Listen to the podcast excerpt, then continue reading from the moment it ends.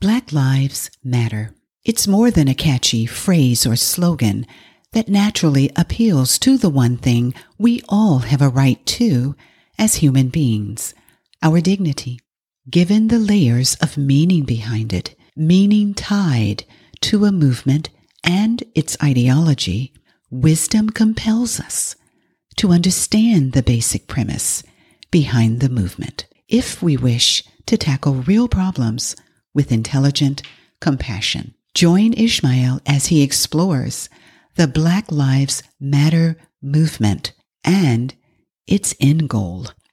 You're listening to Freedom and Virtue, the podcast.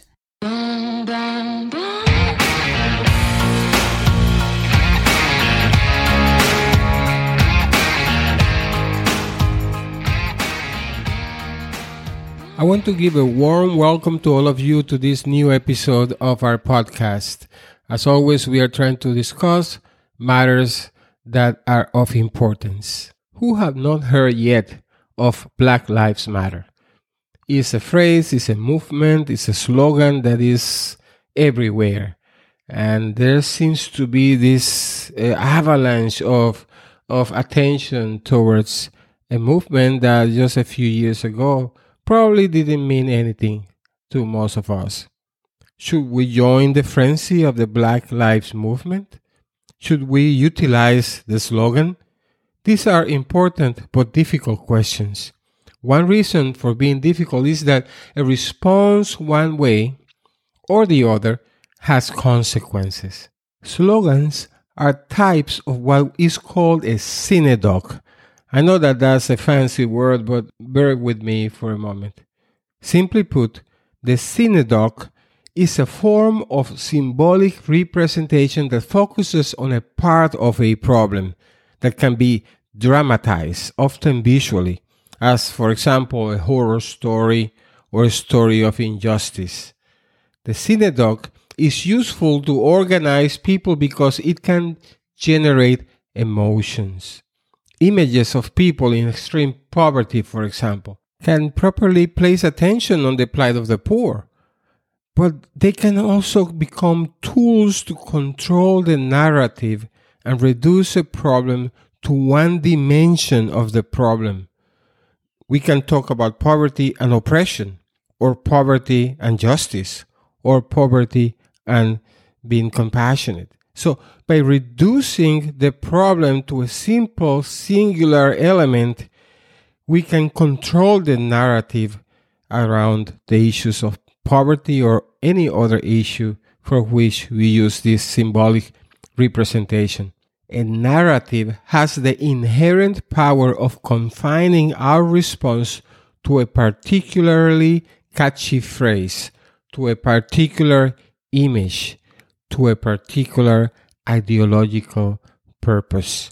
The readily recognizable image in the Black Lives Matter slogan focuses on the humanity of blacks. It is like saying to us that black lives matter too. It not necessarily implies that only black lives matter, although it is possible to direct the image towards that conclusion. So, those who want to control the narrative will move a synecdoche one way or the other. But in reality, the slogan simply refers to the humanity of blacks, that they are human beings just like other people. No decent person should disagree. We, descendants of African people, matter. We, descendants of people coming from that continent, have dignity. But the synecdoche has layers of meaning. Now, what lies behind the catchy phrase beyond the basic easy to understand notion of dignity? That is what we will be discussing today. Black Lives Matter was established as an online platform in 2013 by three radicals. Their names are Alicia Garza, Patrisse Cullors, and Opal Tometi. Their objective was to incite black rage and galvanize a protest, a movement in response to the acquittal of George Zimmerman, you probably remember him, a Hispanic who killed a black Florida teenager named Trayvon Martin in a very highly publicized incident. But what is important about the concept of a movement, and this movement in particular? Movements galvanize action. Action is of the essence. We have to do something. We have to mobilize toward a goal. They tend to offer us clarity. This is the problem. These are the culprits. And this is what we must do. When a movement is based on the proposition that society, the society where you live, was created for the purpose of supporting only one race and oppressing all other races, you will not defend that society. When your vision says that not only was this nation intrinsically racist from the very beginning, from its inception, but it perpetuates that system covertly through systematic racism, you will not be open to discussion or debate, but to action. We need to change that society radically or destroy that society and replace it with another. That is what lies behind the catchy phrase. That is the Black Lives Matter basic and foundational premise. This new orthodoxy, with its moral clarity about the root causes of our problems, about the root of the racial problem we confront, only admits imposing a new world, a new world without racial oppression. That push is powerful, and many people are making a trade off calculation. Do I join the wave based on that first image of dignity and make that trade off calculation? Or I get smashed by resisting? It is not difficult to see that the first alternative is being preferred by many people the point of least resistance. I want to believe that Black Lives Matter movement is only about racial justice. I will look the other way to any other message. I will denounce those who believe that there is or maybe another message behind the catchy phrase, or I simply will not believe that there is any other message. And many people are preferring this path of least resistance. This includes individuals, foundations, corporations, civil society groups, many churches, civic leaders, religious leaders, and many other entities and individuals. The greater they become, the greater the push toward forcing conformity to that synecdoche, conformity to the catchy phrase. What is the political ideology of the movement becomes secondary or completely unimportant to many people. I, however, believe that it is crucial that we take a look at the ideology behind a movement because ideology is embedded in the image that we are being given and it will affect us. It does affect us individually and as a society. Let's talk briefly about ideologies. There is no doubt that terms such as socialist, communist, progressive, liberal, and Marxist are misused and conflated. People use these terms interchangeably all the time, when in reality, there are distinctions, real distinctions between these terms. Take, for example, the term liberal. I consider myself a classical liberal, at times, unfortunately, also called neoliberal. However, my liberalism is radically at odds with the type of political platform and philosophy of those often associated with liberals or the left. Modern liberals. Modern liberals often call themselves progressives, but progressivism is a much more radical view of society than both the modern and the classical understanding of liberalism. There is also a difference between being a Marxist and assuming or accepting important aspects of the Marxist ideology. Many people implicitly accept the basic premises and foundations of the Marxist narrative of history and the Marxist narrative of social change without even ever studying Marx.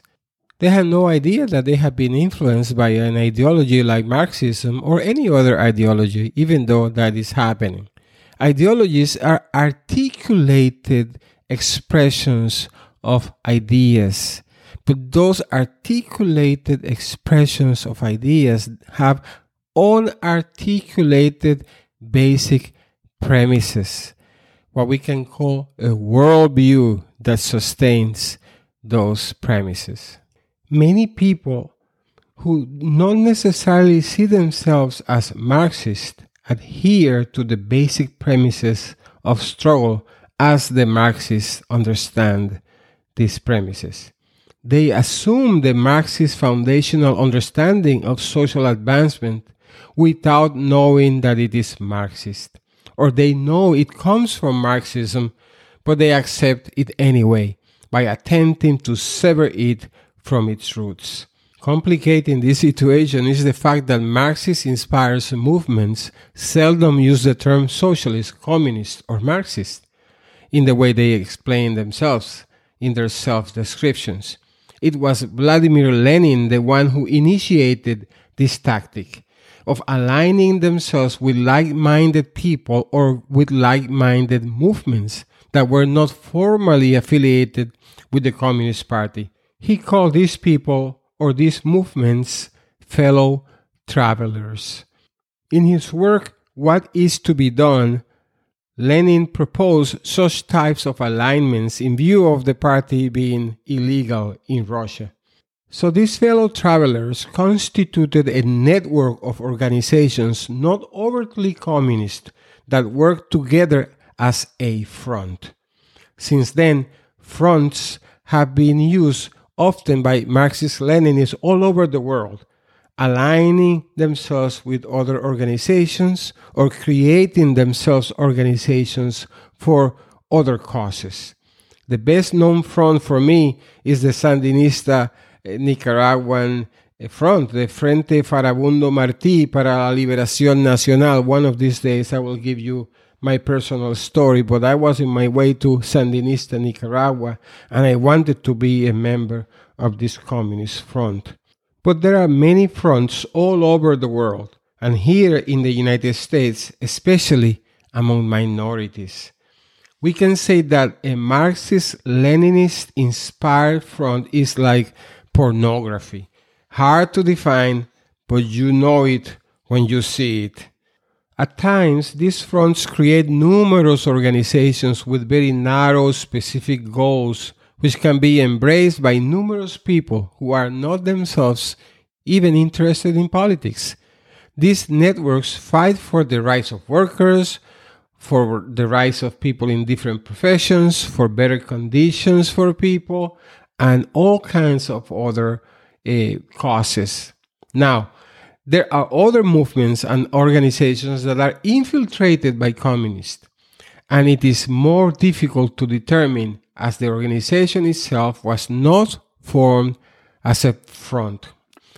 And moreover, many times you have all kinds, dozens, hundreds of organizations that consist only on a website and a few people but they want to see themselves as being numerous and powerful.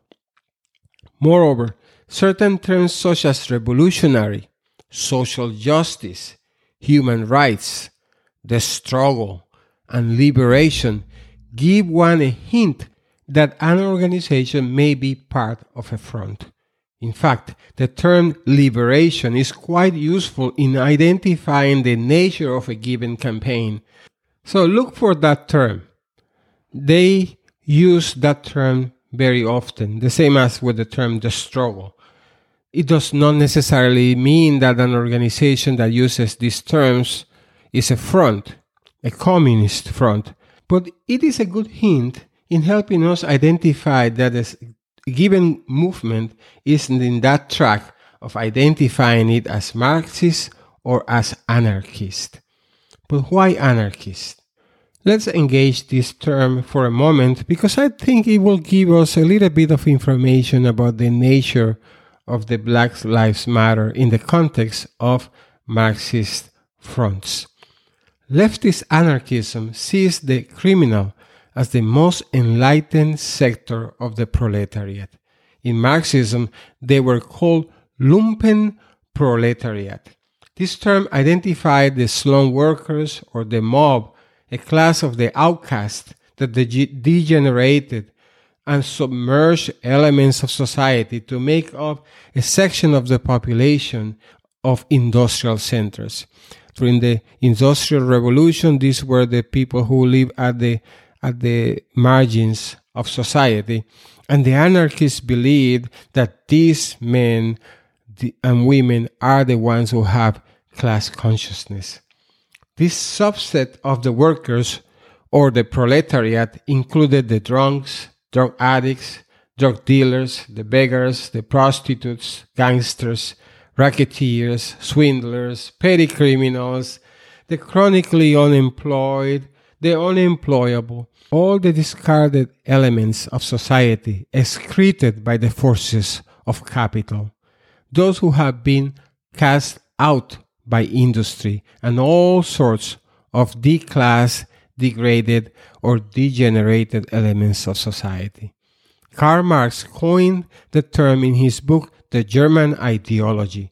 By the early 18th century in Germany, the word lumpen began to have a pejorative uh, meaning to it. And the term was used later in the Communist Manifesto, where it is translated as the dangerous classes. Marx never spoke well of the lumpen proletariat. He thought that they lacked revolutionary capacities. They could not efface the revolution. And they had to be absorbed by the higher segments of the proletariat or they should be eliminated. Marx did not have a good thing to say about them, calling them social scum in his Communist Manifesto they were really problematic. They were not only disinclined to participate in revolutionary activities, but they were also unwilling to join their rightful brethren, the proletariat, and could be bribed or extorted by the capitalist class. In the manifesto, he and Engels pictures them as depraved, as a passive decaying matter of the lowest layers of society. Not so for the communist Russian anarchists. One of my favorite anarchists was Bakunin, and he accused Marx and Engels of blaming the victim. Sounds familiar? I remember as a Marxist how I used to read Bakunin and Kropotkin constantly because I believed that the lumpen proletariat were really the ones who had the greater revolutionary capacities. In fact, for anarchists, the lumpen proletariat were the left's true constituency, promoting these cast offs to the role of the popular revolutionary subject. Very importantly, Bakunin, Fanon, and other anarchists saw the lumpen proletariat as capitalism's greatest victims. Modern anarchists see the plight of blacks in the same light in the same light as the lumpen proletariat was, the, was capitalism's greatest victims in Russia. Strategically, their plight is seen as needed to create the chaos which, which will place in focus the larger oppressions of capitalism. And in this way, it is very important to understand this anarchist conception of the greatest victim of capitalism and how anarchist fronts like Black Lives Matters can capitalize on the plight of those who are seen as the victimized group. There are other victims of capitalism, the LGBT group, the workers, the immigrants, women, and other outcasts in society are seen as those who are not taken care of by capitalism, that suffer the greatest under capitalism. Therefore, they have the greatest capacity of effacing the revolution, while the traditional Leninist Marxists may not see it exactly in that light. Black Lives Matter as a movement is a radical front created by three individuals trained and active in Marxist inspired movements. I really didn't need the video to know that they were part of a front, but they openly admit in a video that they are Marxists and that their movement is a movement of Marxist origin. It is within the framework of the Marxist dialectics of struggle that they see the position of the struggle of race. They see blacks as the greatest victims in a struggle against the capitalist forces active in history. Most people joining the movement are not Marxists. They are simply good people who hate racism. But that is one of the clever and successful elements of communist fronts. They align themselves with a cause.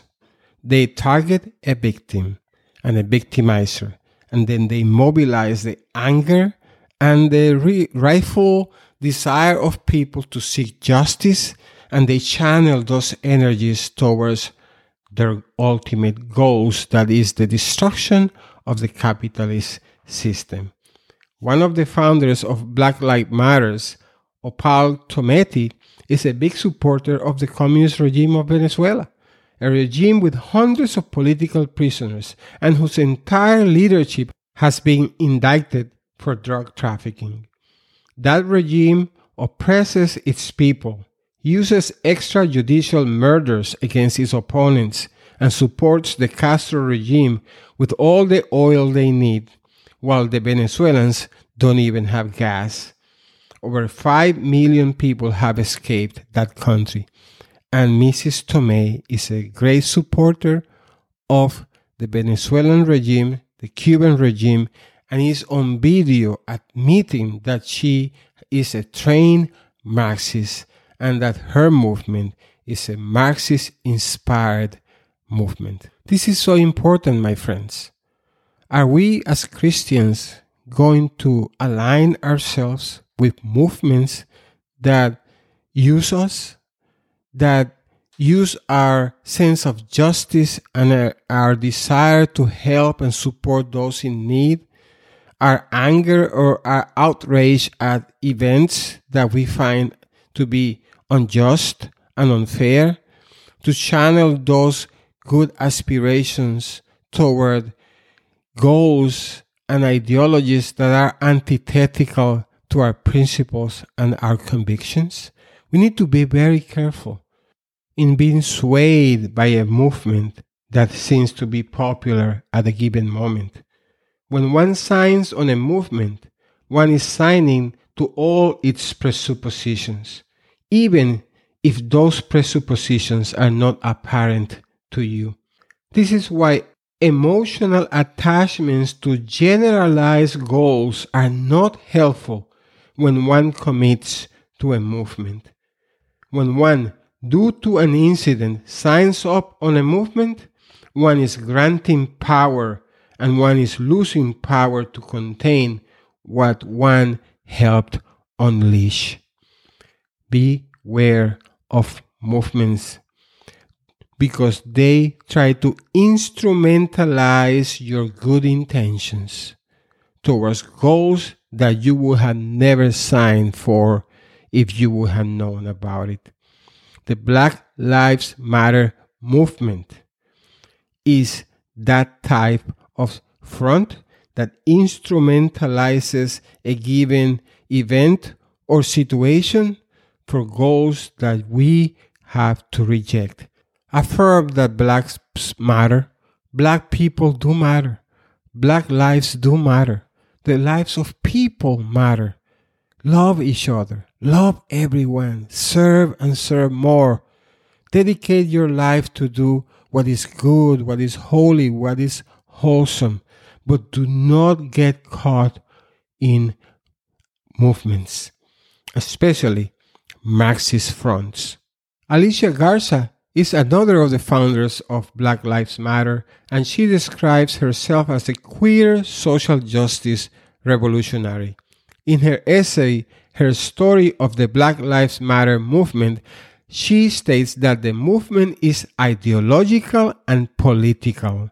She also adds that she doesn't have a problem with others using the slogan or the movement for other goals as long as they recognize the inherent ideological and political essence of the movement. Anyone trying to use it should recognize its origins and its purpose. When you search for Garza's ideology, it goes directly into Marxist inspired activism. She remains in the board of directors of a radical school in California, the School of Unity and Liberation. I ask you to check them out, which trains young people to become socialist organizers. For example, in one of their curriculum training manuals, I found an exercise where they uh, split uh, young people into small groups and they had to identify the different, different kinds of oppressions they may experience and how one oppression relates to another oppression. An example is the relationship between capitalism and white supremacy, based on the capitalist drive to super exploit people of color. Remember what we said about the anarchist insistence on those who are the greatest victims of capitalism? Another example is the relationship between white supremacy and patriarchy. And it is that women of color are held to racist beauty standards and taught to hate their bodies. They give some minutes, they discuss, and they say it becomes very emotional. This is the kind of training they offer, where they tie capitalism to white supremacy to patriarchy as oppressive. Sometimes the oppression is Christianity itself. They have a manual on the evils of neoliberalism, read capitalism. So Black Lives Matter as a movement is not a reformist movement. It is a revolutionary movement. Its entire leadership is one of leftist revolutionaries. The movement is first anti Western civilization and its foundations on questions of sexuality, morality, family, and the very understanding of reality are anti Western. Then, Black Lives Matter is anti capitalist, as racism is but one of the many expressions of oppression inherent within the economic system of capital. It is not a reformist movement, my friends. If you want to reform and change things for the better, for justice, please do not join the Black Lives Matter movement. Black Lives Matter. But the Black Lives Matter movement should not matter to you. Revolutionaries might call for reforms only instrumentally. That is, reforms might help them advance to their ultimate goal, but reform is not what they aspire to, as reform implies that the present system can work by making improvements, and they believe that the problem is the present system itself the revolutionary sees the problem in the system and reforms only as adaptations of the same patterns of oppression, which remain intact. The conflation of narrative with anecdote, triggered by an actual event, can be explosive and does not lead us to greater understanding if we join with radical movements people are protesting, and to some extent, the protest can serve a positive cause. And I welcome people who protest, welcome people who want to see changes in the way certain things are. And welcome to examine each situation and each reform in their proper context, not to simply buy for, for sweeping changes because we need things to be different or because some people tell us that we need to defund police or do some radical change in our way of life. However, protests engulfed by a given narrative need to be analyzed in view of that narrative, not merely accepted as if they convey the full scope of a problem or can be integrated within one's own worldview. If we simply accept narratives like, for example, the narrative of Ta-Nehisi Coates, the writer for The Atlantic, the Minnesota incident is simply archetypical of an America where whites are literally oppressive of blacks. Whites are on a hunting spree, intent on, as he says in his now famous The World and Me, the shackling and destruction of black bodies.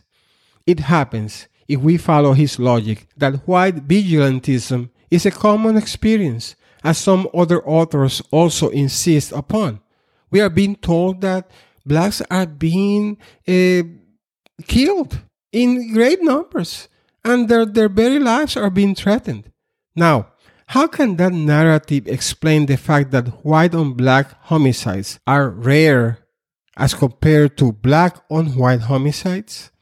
If 60% of whites with power in a systematically oppressive and racist society, where they are the oppressors and we are the victims, are more often the victims of the victims, who are only 13% of the population, how is that aligned with the narrative?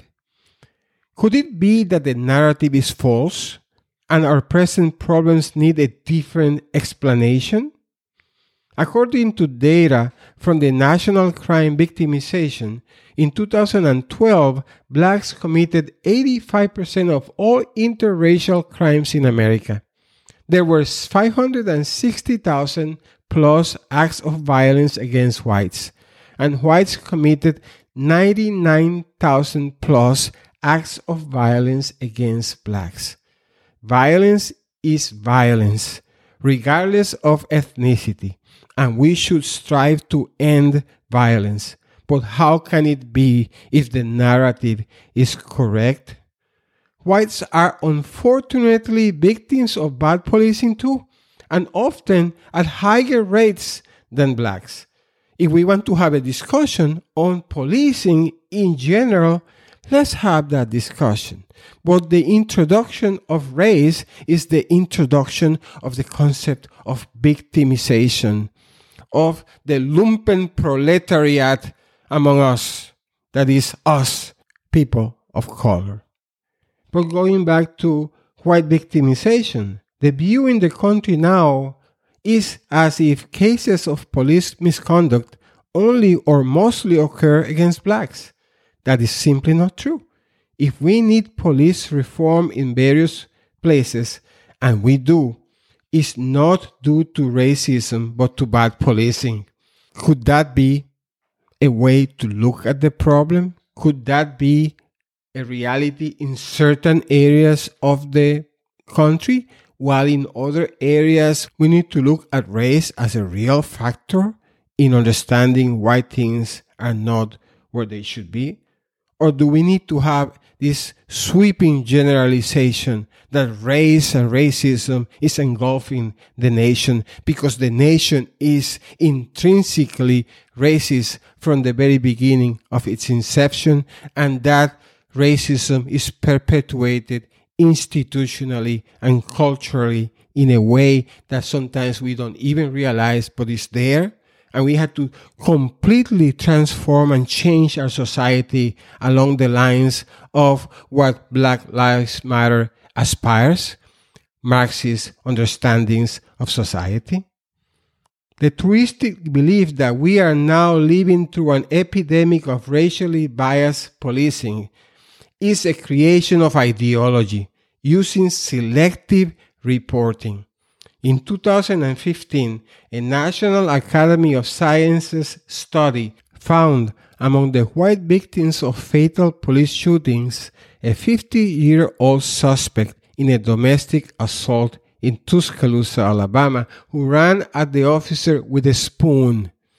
A 20 year old driver in Des Moines, Iowa, who ex- exited his car but walked too quickly toward an officer and a 20 year old suspect in a grocery store robbery in Ohio who escaped on a bike but did not remove his hands from his waistband when ordered to do quickly enough. It does happen, but have you heard of the names of these people? Of these cases? It is as if they never existed.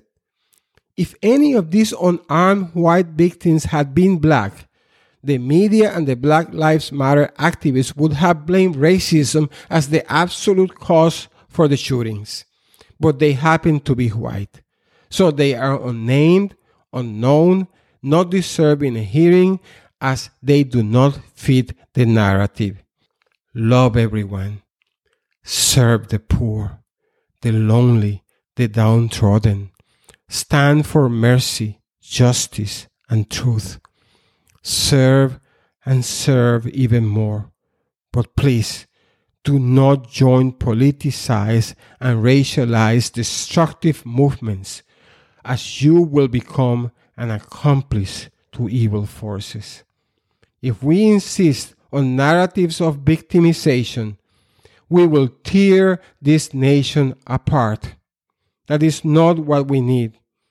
It is unnecessary. There is a better way. False theories of victimization engender contrary false theories of victimization. What if whites begin to blame Black Lives Matter movement for influencing the bad behavior on cases, for example, of the four individuals in Chicago who for four hours tortured a disabled white man in 2017 while yelling F white people, F Donald Trump. These incidents have many layers of antecedent influences, and to simply box them within narrow narratives of victimization will lead us into disaster. It is primarily in the hands of those with a public voice to reject these false narratives. I believe in equality. Those who are strong are not superior to the weak. The older are not superior to the young. The smarter are not superior to the simple. The able are not superior to the disabled. The born are not superior to the unborn. The black is not superior to the white. The white is not superior to the black. Of course, in certain respects, we make distinctions and have relative differences. Those with superior intelligence, for example, are often granted degrees in complicated matters, and those, those with less intelligence might not get them. A healthy, athletic, and younger man might get a spot in an NFL team, while a weak, infirm octogenarian won't.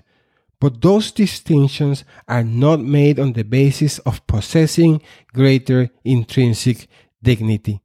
It is only in the understanding of the commonality of human dignity that we will find solutions to the problems of race in America. It is not by adhering to false, radical ideologies. We are members of human communities. We are members of communities we call families, into constructs of larger communities we call societies. That is, we are connected to various networks of social mutuality. We are connected without ever losing our individuality, but without isolating ourselves from the whole in that network of connectedness, we have duties and responsibilities toward each other, especially towards the weakest, especially towards those who suffer injustice. I affirm all those principles, but do not join false movements. This new orthodoxy on race that is engulfing our nation, with its moral clarity about the roots of the problem, only admits to impose this new world on all of us. That is why there is so strong a push toward ideological conformity. That push is powerful, and many people are making a trade off calculation. Do I join the wave and not get smashed, or do I resist?